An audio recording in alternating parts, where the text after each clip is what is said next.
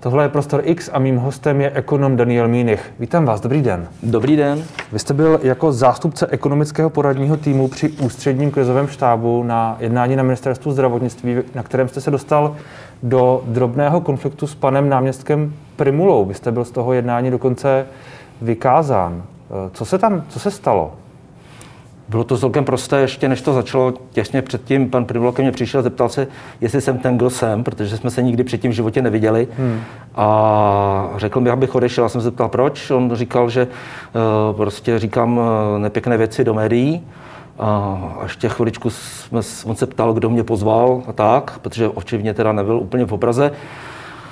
Ještě řekl jednou, abych odešel, no a já jsem odešel, protože nebudu dělat žádnou rotiku tam, tak jsem z balku free on, jsem. On se vás ptal, jestli jste ten, který dělá problémy, ten, který... Ne, ne, ne, on se ptal, jestli jsem Daniel Minik, protože všichni tam byli v hmm. rouškách, že jo. Hmm. Nikdy jsme se osobně nevěděli, tak uh, znáte to. A v čem tedy je ten problém? Vy jste, vy jste byl poměrně kritický k tomu, jaká data zveřejňuje ministerstvo zdravotnictví.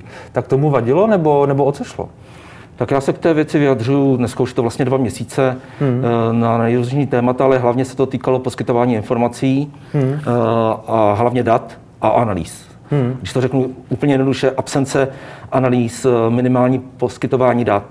Eh, a já jako člověk, který pracuje 30 let s daty a ví, jako, která, jaká obrovská hodnota v těch datech je, tak mně to přijde absurdní, že vláda vlastně nemá analýzy, na základě který by mohli rozhodovat. Takže já jsem opakovaně do médií kladl tyto otázky nepříjemné a skončil tím vyhazovem. A jak se to vysvětlujete, že vlastně na, na, na jednání, kde se mělo asi, kdyby si asi mělo o těchto těch věcech mluvit, tam tyhle ty názory eh, vaše, nebo ta kritika jakoby vadí, ten váš postoj?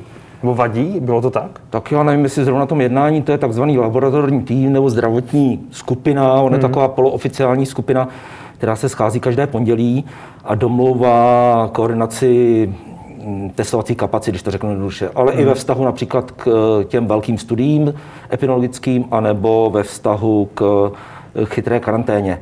Takže oni se tam vlastně o těch datech moc nebaví. Já jsem tam byl jako zástupce hm, té naší ekonomické skupiny, eh, abychom věděli, hm, jak postavit ty ekonomické modely v reflexi na, na předvídanou epidemiologickou situaci. Hmm. A tyhle ty data vám chybí? Vy ty data nemáte? Samozřejmě chybí. A stát je má? Stát je má. A ne, myslím, že je nepoužívá. Eh, jsem v tom jednom poradním eh, sboru ústředního krizového štábu, mám kolegy v Narvu a neslyšel jsem, neviděl jsem eh, dodnes nějakou fundovanou analýzu. Překvapuje mě, že například ústřední krizový štáb nemá dodnes a měl by mít každý týden podrobnou detailní analýzu testování, zaměření testování, výsledku testování, šíření epidemie, tyhle věci by měly mít na stole, aby mohli nějakým způsobem věrohodně rozhodovat a nemají to. Co jste si tedy vy sám z té reakce, eh, asi nejen pana Primuly, ale v tu chvíli pana Primuly jakoby vzal? Že státu ta kritika vadí, nebo že, že, něco, že tlačíte na nějaké místo, které je třeba citlivé, nebo... Tak nejdřív řeknu, o jaká data jde. Nejde hmm. o žádná detailní data o lidech, jde o anonymizovaná data pro statistickou analýzu, s kterými hmm. se běžně pracuje ve výzkumných organizacích. Eh, není to nic nadstandardního. Eh, ty data, ta data jsou, jsou sbíraná, není to úplně jednoduché je sebrat, jsou velice cená ve smyslu toho obsahu ohledně efektivnosti testování, ohledně uh, vývoje epidemie a nikdo s nimi Zdá se, já nemůžu dát samozřejmě ruku do ohně, nepracuje žádný ten poradní orgán, žádné analýzy nemá, takže opakovaně na to upozorňuji. Ale pozor, Česká republika má obecně problém, jako všechny postkomunistické země, jakousi nedůvěru vlastně k evidenci, k datům a tak dále. Hmm. Takže i naše školství, věda, trh práce jsou často řízeny v trošku intuitivně a méně na základě data analýz. Hmm. Pan, pan Primula říká, že otevřené sad, datové sady jsou na webu a citlivá zdravotnická data sdílet nemůžeme. K důvodu toho, toho, proč vy ty data nemáte nebo proč je ty týmy nemají. Nemůže, nemůže to být pravda, že prostě ta data, která hmm. už vy chcete a která jsou třeba podrobnější, už prostě jsou příliš důležitá. On zároveň mluví o tom, že lidem s biznisovými zájmy data neposkytne tak to necháme nakonec ty biznesové zájmy, jo, to je největší nesmysl, co řekl pan Primula. Eh, pan Primula přehání v tom, že na jedné straně říká, že na webu jsou otevřené sady. Hmm. To jsou ty nejprimitivnější agregáty, které si můžete představit, eh, ty tam samozřejmě jsou. Jo, to je tak spíš na pěkné obrázky do časopisu, ale ne na analýzu. Já s ním pracuji, každý den si udělám analýzu, takovou jednoduchou, jako za pět minut to mám hotový, ale z těch dat, které jsou na webu, nic zásadně neuděláte. A ten druhý extrém, po vládě, respektive po ministerstvu zdravotnictví, nikdo nechce individuální data o jednotlivých lidech, kde by byly jejich osobní čísla, jejich uh, uh, diagnóza a tak dále. Já hovořím o anonymizovaných uh, datech, o jednotlivých testech, kde nejste schopen rozlišit, kdo je kdo. Máte tam muže na, ve věkové skupině od 20 do 30 let, pr- profese tady v tomto okrese byl, testo, byl indikován tento den by, nebo tento týden, byl otestován s tímto výsledkem a tak dále. To jsou data, která nemůžou jednotlivce poškodit, s kterými se běžně pracuje, protože z nich potom můžete vysledovat například, eh, jak dlouho trvá od toho, kdy vám lékař řekne, že byste se měli uh, otestovat, hmm. a než se vyhodnotí test. Může to trvat týden nebo 14 dní. Vím, že v těch prvních měsících, v tom prvním měsíci zvláště, někdy to zdržení bylo opravdu dlouhé, takže bylo možno zjistit uh, ty neschody v těch výsledných eh, statistikách právě tímto. Ale protože ty data nikdo neměl, tak se to nikdo nemohl dozvědět. Hmm, a k těm biznisovým zájmům?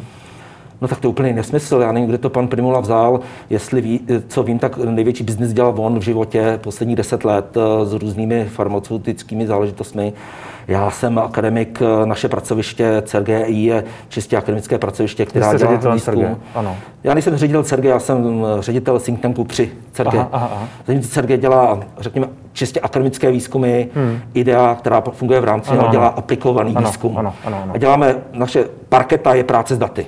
Hmm. A pracujeme s řadou lehce citlivých dát toho typu anonymizovaných o jednotlivcích, sice z nich nemůžete zjistit, kdo je kdo, ale přeci jenom ta data se nevěší na web. Máte smlouvu s Českým statistickým úřadem, eh, že ta data nesmíte použít pro komerční účely, že ta data nepověcíte na web například a že třeba všechny vědecké výsledky zveřejníte. Jo? Takže jsme zvyklí s tímto pracovat, eh, pracujeme s daty z Eurostatu, Teď zrovna eh, hmm. vyřizuju jednu věc ohledně individuálních dat z šetření Eh, příjmů a životní situace lidí. To je úplně stejná situace. Proč tedy vy říkáte, že pan Primula říká nesmysly, nebo že o vás možná v tomhle směru říká mm. nesmysly? Proč to tedy dělá? No tak si ho sem pozvěte a uh, řekněte mu to, ale mus, tam je problém, že veřejnost vlastně nerozumí těm nuancím. Když on řekne všechno na webu, tak si veřejnost řekne všechno na Když řekne, chtějí eh, individuální data o pacientech, veřejnost si řekne, aha, chtějí individuální, je to těžké, hmm, jo? Hmm. I pro vás, pro novináře. A jak, jaké, jaké, jaké dopady to pak má? Dělá, dělá pak stát třeba teď to rozvolňování těch opatření, které se trošku zrychlilo, eh, vlastně bez znalosti té situace detailnější. Chybí tam ta data v tom, že možná, možná můžeme jít moc rychle nebo moc pomalu, já nevím. Přesně to, přesně tak. Významné autority ve světě říkají, že skoro jistě vůbec není konec Eh, já když to zjednodušuji, tak říkám, proti tomu začátku března se nezměnilo skoro nic. Máme roušky, to je, už je máme našito takzvaně, mm. máme tady gely všude možně ale rozvolňujeme, nevíme o té nemoci pořádně nic, jak se šíří. Hmm. Kdybychom vyhodnotili 250 eh, tisíc testů, které se uskutečnily, hmm. Eh, tak bychom věděli mnohem víc, jak se například uh, nemoc šíří mezi učiteli, mezi žáky, hmm. mezi prodavači, hmm. mezi zdravotními pracovníky. Všechny tyhle ty věci bychom byli chytřejší a mohli bychom chytřeji uvolňovat. Vláda tohleto nemá. Myslím, že většina těch rozhodování byla založena trošku na pocitech, intuici. Hmm já to vidím jako hodně nebezpečné a zároveň myslím, že i vládě uniká, že každý den eh, těmi restrikcemi obrovskými, které tady byly, eh, dochází ke ztrátám v řádu 10-20 miliard korun, kdy na druhé straně se nabízí relativně jednoduchá věc, eh, poskytnout data a udělat jejich analýzu a tu restrikci uvolovat cíleně. Cíleně, to znamená, že váš problém je že to je příliš plošné, že bylo možná ta, ta, ta uzavření těch všech provozoven byla prostě příliš plošná a mělo se jaksi víc chirurgicky na základě nějakých dat eh, jednat jinak. To si zase nemyslím, protože eh, vláda byla v situaci, kdy nemohla dlouho přemýšlet. Vláda hmm. jela autem, najednou vyběhla srna před auto a prostě musela šlápnout na brzu. Hmm. To není možné nic eh, vymýšlet, ta plošná opatření byla naprosto přirozená, to nelze vládě vyčítat. Ale co bych vyčítal je, že ten čas, který získala hmm. měsíc a půl, nezískal, eh, nevěnoval dostatečně na to, aby, jak jsem říkal, věn, uh, analyzovala podrobně data, hmm. A pokud není sama schopná a její instituce to dělat, tak uh, dohoda s vědeckou komunitou, která je silná a umí to, hmm. nevybudovala dostatečnou testovací kapacitu, která by tady byla v záloze, kdyby se to znovu rozjelo, protože ty ztráty jsou obrovské. Je úplně jedno, kolik bychom dneska investovali do testovací kapacity, že to byly drobné Hmm. A že vláda do posud vlastně nerozjela reálně ve velkém chytrou karanténu ve smyslu, aby všichni lidé věděli, co to znamená, hmm. aby vláda propagovala e-roušku, která je nezbytnou součástí té aplikace, aplikace do mobilu, která umožňuje sledovat nákazu a tak dále. To, co říkají poměrně výrazné autority z oboru ve světě, že všem dnům není konec a že ta nákaza po té, co se začne život vracet do vlastních kolejí, prostě propukne znova, prostě protože mezi náma je a nic zásadního se od té doby ne, nezměnilo. Eh, lék vlastně nemáme v tom množství přinejmenším, abychom mohli v těch počtech eh, tímto způsobem něco zachraňovat. Hmm. V čem je to tedy nebezpečné? V tom, že když přijde ta, ta, ta další vlna, která podle vás přijde, jestli to chápu správně, tak, tak eh, že, že stát vlastně bude v té stejné situaci, jako byl na začátku března, že se vlastně může stát to samé, že znovu se všechno zavře a bude to, bude to mít podobný průběh? Je to jedno z variant, byť to dneska vůbec tak nevypadá, ta data vypadají velice dobře, hmm. počet nově nakažených je velice nízký. Hmm ale ty věci se ukázaly v minulosti, že dokážou jít velice, velice rychle. I v zahraničí Hongkong eh, se ukazuje, že ty věci se dokážou vracet. Eh, teď je studie ukazuje pro, pro Itálii, že teda jí zřejmě čeká znova návrat eh, do těch horších časů. Hmm. Takže říkám, nikdo přesně dneska neví, nikdo vám to dneska přesně neřekne, ale měli bychom být, fungovat velice preventivně. Prostě kolega říkal příklad půjdete na vesnici, stokrát přijete se zavřenými očima, protože tam auto nejelo. Mm, mm. Jo? Jednou prostě si řekne, tak už to nemá smysl. Já myslím, že tady v sáce je tolik, že by stálo za to nejvíce investovat do, té prevence. A klíčové podle vás, kromě těch dat, to budování testovací kapacity? Nejen testovací kapacity, je to také vlastně strategie zacílení test, té testovací mhm. kapacity. Mm. To znamená, nemá smysl testovat plošně, to prostě 10 milionů lidí, ale v těch eh, kritických provozech, máme školy, eh, domovy eh, seniorů, terénní sociální péče, lidé budou přes hranice bude to, potřeba to už, Ale teď říká i ministerstvo zdravotnictví. Pan minister říkal, že už nechtějí testovat plošně, ale chtějí testovat ne tedy... Tak se netestovalo nikdy plošně, že Ne tedy, ano. Ne tedy ohrožené, ne tedy ohrožené, ale že nechtějí jít tou cestou, že nechtějí to, jít tou cestou směřování k plošnému cestování, ale, to ani nejde, no. ale že chtějí jít cestou eh, k testování těch, těch ohnisek, těch, těch uh, nových ohnisek, jako třeba teď na Karlovarsku a podobně. Pozor, oni je zase další účel testování. Jestliže vám hmm. někde propukne nákaza, tak samozřejmě potřebujete dodateční várku testů, protože dosledováváte všechny kontakty hmm. a potřebujete si být jistý, že teda on nebyl nakažen a můžete ho nechat eh, bez karantény. Jo? To se týká chytré karantény v podstatě. Potřebujeme hmm. nějakou dostatečnou kapacitu, aby chytrá karanténa mohla dohledávat lidi a zjišťovat, jestli nejsou nakažení. Potřebujeme na přeshraniční pohyb hmm. lidé budou potřebovat potvrzení, tak buď to se bude na hranicích nebo člověk s papírem.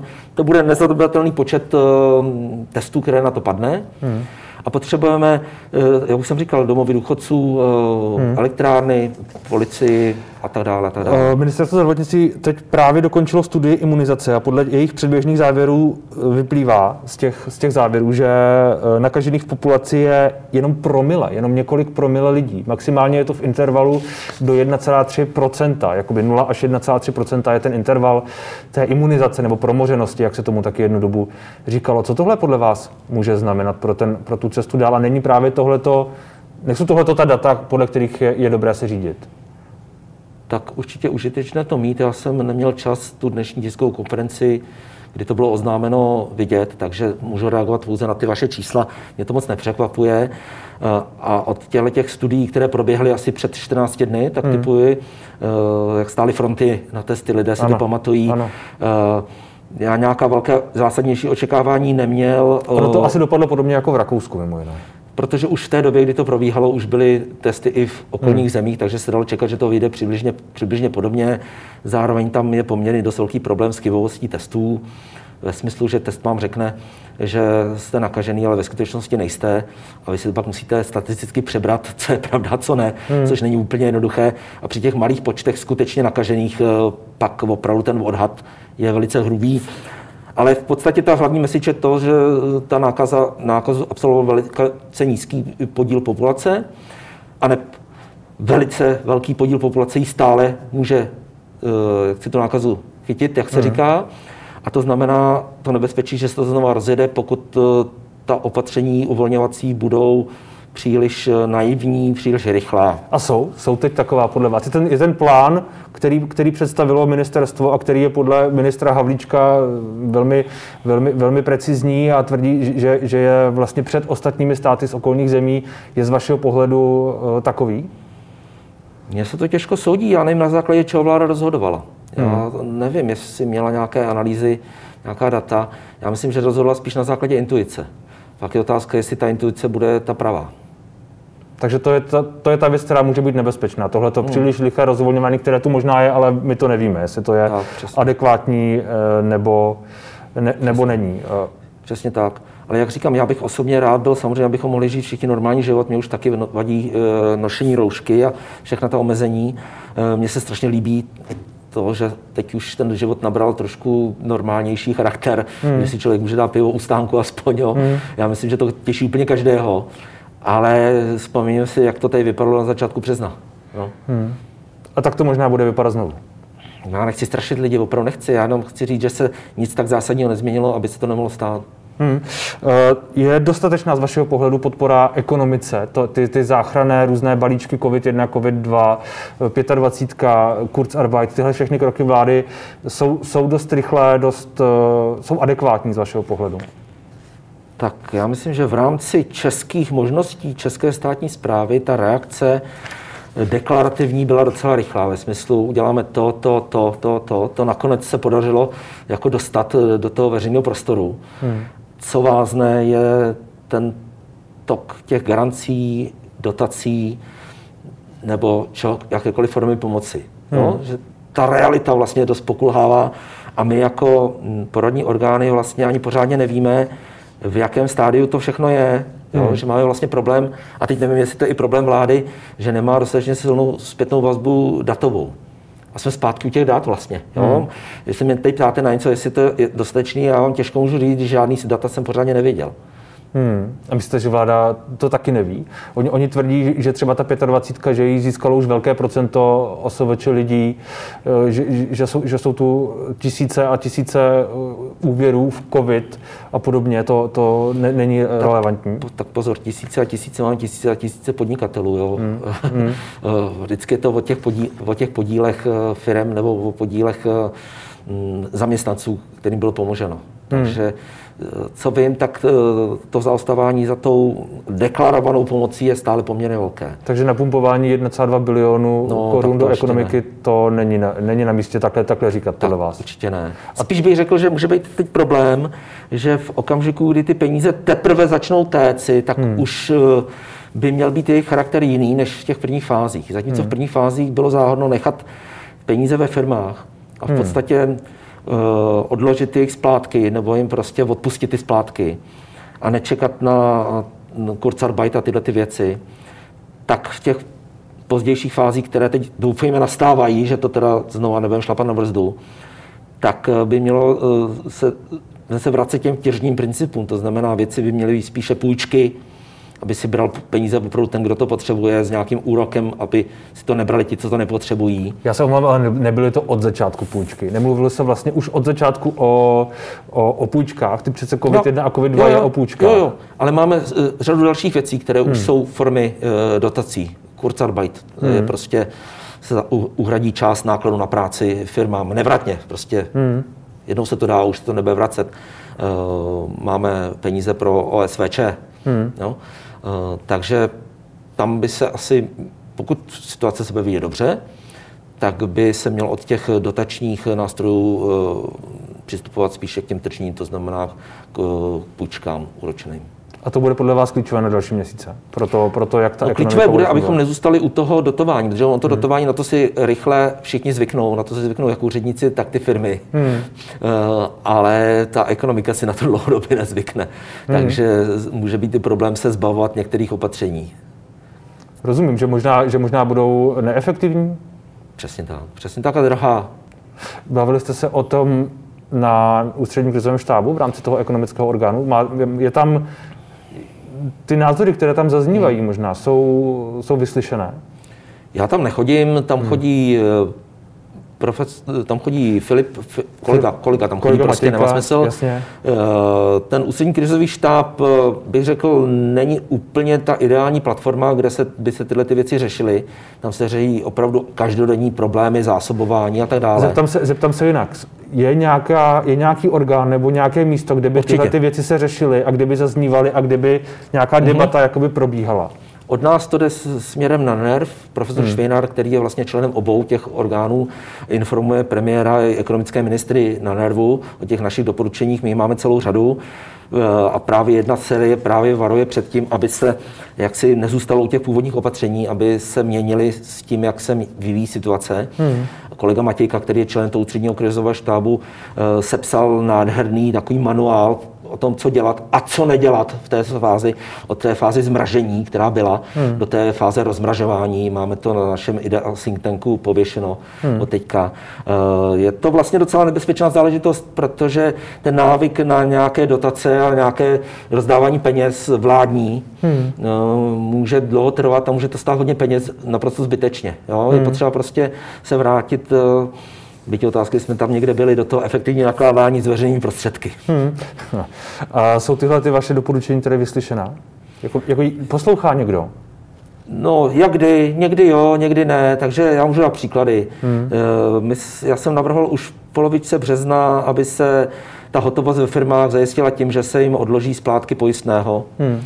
Které je nezadbanou položkou a je to vstaženo k zaměstnanosti a nasuja hned, škrtem pera, peníze tam zůstanou a to tak eh, nepodařilo se to tehdy. Vláda o tom jednala, schválila to, ještě to neprošlo tím legislativním procesem. Hmm. Takže vlastně ano, poslouchají, trošku to trvá a možná to budou zavádět v okamžiku, když to nemá takový efekt, jako to mohlo mít. Nejsou, Napří... nejsou všechny tyhle ty kroky vlastně příliš pomalé? Jsou pomalé, no, ale náš český stát není připraven uh, uh, na nějaké rychlé kroky. Český stát není schopen ani dělat pořádně reformy. Víme, že řada reform se neuskutečnila, uh, pokud se uskutečnila, pak se udělal krok zpátky. Hmm. Já myslím, že teď to je vidět ještě líp, než jsme to viděli v minulosti. Reforma vysokých škol, reforma výzkumu, reforma školství. Hmm já bych mohl pokračovat, aktivní politika zaměstnanosti. To jsou všude věci, kde 20 let se snažíme o něco, nebo možná už nesnažíme, v posledních pěti, šesti letech už jsme se ani o nic nesnažili. Hmm. Jo? Protože ten český stát, a teď neukazuje jednotlivé lidi, jo? já si nemyslím, že to je o lidech, myslím, že jsme zanedbali kvalitu fungování našeho státu a ty instituce jsou schopné dělat nějaký běžný rutinní provoz, jako zprocesovat vám důchod a vyplatit vám ho, hmm. to umí, to jako se umí.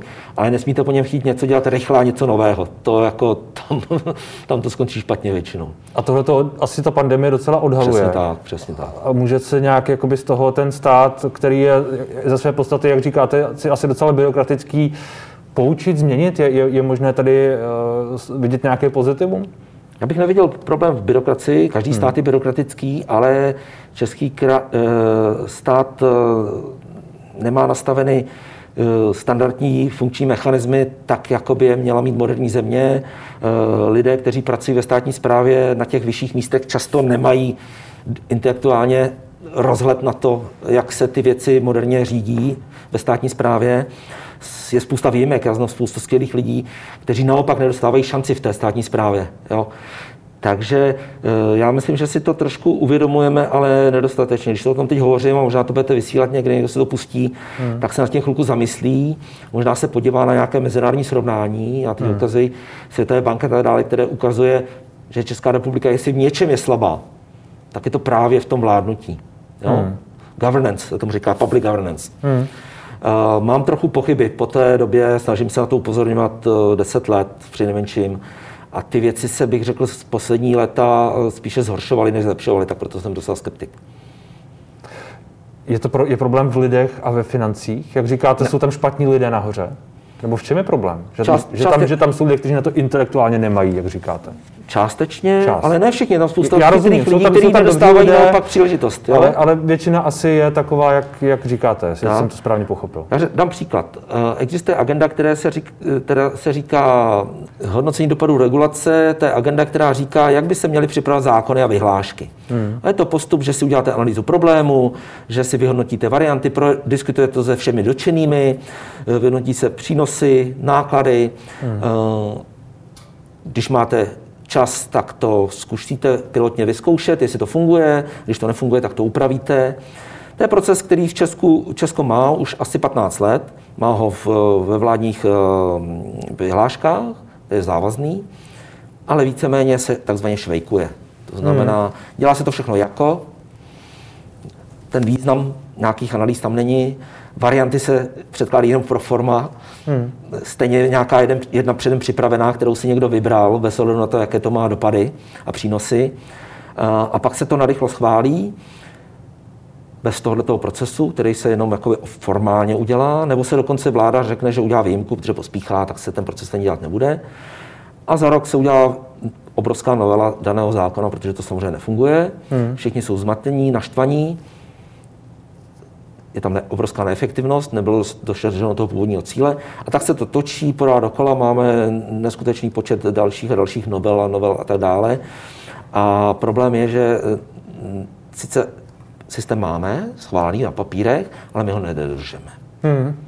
A nikomu to nevadí, když to řeknu jednoduše. Mm. No? A nevadí to ani vládě, ani této, ani té předchozí, ani té předpředchozí. Že, že, že se obchází její vlastní Přesně pravidla. tak. A řeknu to, vlastně nevadí to ani veřejnosti. Novináři jsou k tomu povětšinou laxní, ve smyslu, když na to třeba upozorním, někteří to zajímá, ale v principu řeknou, no ale vlastně ta veřejnost, než by to pochopila, nějaký varianty chcete, aby chápala veřejnost. No, no, no ono to spolu asi souvisí, protože vy říkáte, že veřejnosti to nevadí, a tak. když to veřejnosti nevadí, tak to veřejnost nezajímá a pak to nezajímá ta média, protože média asi zajímá hlavně to, co zajímá veřejnost. Přesně, takže je to trošku takhle mm, kolem do kolečka hmm. a to je přesně to, co se snažíme narušit, tenhle ten uh, zakletý kruh eh, v tom našem think jak jsem mluvil, hmm. že my sice děláme ten výzkum, jak ho dělají kolegové, ten základní, ale v aplikovaných věcech, a pak s tím jdeme ven mezi lidi takzvaně, samozřejmě spíš přes novináře hmm. a snažíme se ty věci vysvětlovat, eh, jak jsou důležité. Že na jedné straně, že se dají pochopit, například úlevy daňové, jo, co to znamená, jestli to vlastně je opravdu taková výhoda pro ty lidi, jak eh, to někdo prezentuje a říkáme, co to bude stát a co za to bude. Hmm. Snaž, dělali jsme před volbami taky takové, řekněme, osvětové přehledy eh, o platech učitelů nebo o penzích eh, a tak dále. Já, jak jste říkal, věřím v to, že nakonec ten problém je u veřejnosti, osvícené, vzdělanější, s větším rozhledem, protože ti politici nakonec stejně poslouchají, co, co lidé si myslí a co říkají. Hmm. Takže u těch politiků vlastně ani nemá moc smysl začínat. Jo. A vy, vy jste optimistický v tom, že se podaří uh, veřejnost, uh, že, že se podaří zájem změnit třeba k tomuhle, právě k tomuhle tomu fungování, k tomu, jak ten stát funguje víc, než co jim třeba dává a podobně? No řeknu to takhle, jsem optimista už asi 20 let. Jste, jste optimista třeba v tom, jak by mohla právě pandemie a to, čím procházíme, změnit školství? Jak, jak by mohla posunout ho od těch eh, lavic a zkoušek a tabulí k tomu víc eh, e-learningu a k tomuhle všemu? No, je to obrovské téma. My se tím také zabýváme, už máme několik šetření v terénu. Hmm. Já se bojím, že od toho prvotního nadšení ve smyslu, že to bez diskuzí prostě hodilo žáky a učitele a ředitele do vody, který musí plavat prostě a naučit se IT a e, telekonference a všechny tyhle ty hmm. věci, že se ukáže, že to má i řadu negativních e, dopadů, hmm. E, například v tom nerovném přístupu ke vzdělání, protože aby tyhle věci fungovaly, tak musí být splněna dlouhá řada podmínek což se podaří, řekněme, u čtvrtiny, možná třetiny dětí. Jo. Když tomu od začátku musíte mít schopného ředitele, který je schopen koučovat dobře učitele. Ti učitelé nemůžou dělat to samé, co dělají ve třídě, to znamená frontálně učit děti a jít eh, na Skype nebo co používají a začít tam tuhle metodu aplikovat. To prostě jako nefunguje. Hmm. Eh, děti eh, musí mít připojení vůbec. Hmm. A na to nestačí počítač, se ukazuje ani dostatek dat, jak se říká, hmm. ale musí mít buď to v sobě tu, jak bych řekl, vlastní přísnost, vstát vůbec a dělat to. A nebo zase musí mít rodiče, kteří je nějakým způsobem pošťouchnou, trošku přidrží u toho. A těch vlastně nebezpečí, že to nebude fungovat, je tam poměrně hodně. A jak je české školství hodně hm, jaksi nerovné ve smyslu přístupu ke kvalitnímu vzdělání. Hmm. A opravdu, jsme na evropské poměry, máme jedny z největších nerovností vzdělávacích. Tak tohle hrozí, že to ještě více prohloubí. Hmm. A Takže... samozřejmě distanční vzdělávání není o té socializaci, která je v té škole velice zcela zásadní. Hmm. Já samozřejmě už nejsem dítě, nedokážu se do toho úplně vžít, ale přeci jenom vím, že na těch telekonferencích to opravdu není ono, když se s někým sejdete. Jo. A, ta, a, ta data, a ta data, která vy máte, už možná můžou ukazovat, že tohle se prohlubuje? Já je ještě v ruce nemám, hmm. ale už se sbírají. Takže typu za 14 dní, za 3 neděle už budeme mít nějaký první eh, informace z terénu vyloženě. Já mám informace z, ze sítě vlastních eh, známých, buď to na straně rodičů, ředitelů, hmm. učitelů a ty zprávy jsou tohoto typu. Když se, když se vrátím zpátky k těm datům tak trochu a k vývoji té epidemie, pandemie a podobně, z toho, co víme, a možná tedy ne od českého státu, ale obecně hmm. i z jiných zemí, dokážeme, dokážete vy nebo dokážeme obecně předpovědět, odhadnout nějaký vývoj na ty další měsíce, rok? No to je právě to, že nedokážeme. Jo, kdo tvrdí, že ví, co bude, tak uh, nás uh, ohlupuje. Prostě opravdu se neví, jak se ta nemoc bude chovat dále, nejen k podnebí, ale k těm té formě opatření v těch jednotlivých zemích, které se liší. Jestli to u nás funguje, jestli jsme skutečně tak... tak Přesně tak. tak Přesně tak. Jestli, jestli ten ústup té epidemie, o které dneska profesor Dušek říkal, že je mizející, tak jestli to je zásluha těch opatření nebo něčeho jiného. Přesně tak. No. Takže strašně moc nevíme. Je to překvapivé, jak dlouho ta eh, nemoc odolává té mocné vědě, jak jsme si mysleli. Uh, strašně dlouho odolává, je to už několik, vlastně když vezmeme Čínu, tak už je to bude půl roku za chvilku, že jo. Hmm. A člověka to vlastně trošku posadilo na zem, protože jsme si mysleli, že už ta věda jako, že, že zařídí všechno, tak dále. Za šest měsíců taky už je čas a my nevíme skoro nic. Hmm. No. Takže tohle, ta obrovská nejistota se promítá i do té ekonomické nejistoty samozřejmě. E, právě proto my třeba v tom ekonomickém týmu tolik voláme pro, po informacích e, a modelech epidemiologických. Protože co máme modelovat ekonomicky, když nevíme, co se bude dít eh, epidemiologicky a ten epidemiologický vývoj je ten první, který hmm. určuje ten ekonomický vývoj. Jo. Tak proto se my ekonomové například mícháme do té epidemiologie. Jinak eh, bychom tam možná nebyli, já bych nebyl vyhozen panem Primulou. Jo. Hmm. Uh, ale bez toho to nejde. My si nemůžeme vymýšlet scénáře jenom tak ekonomické. My musíme to mít ve vazbě na, na epidemiologické scénáře. Tak uvidíme, jestli si tohle třeba někdo poslechne a ty data vám neposkytne. Děkuji moc za rozhovor. Také děkuji.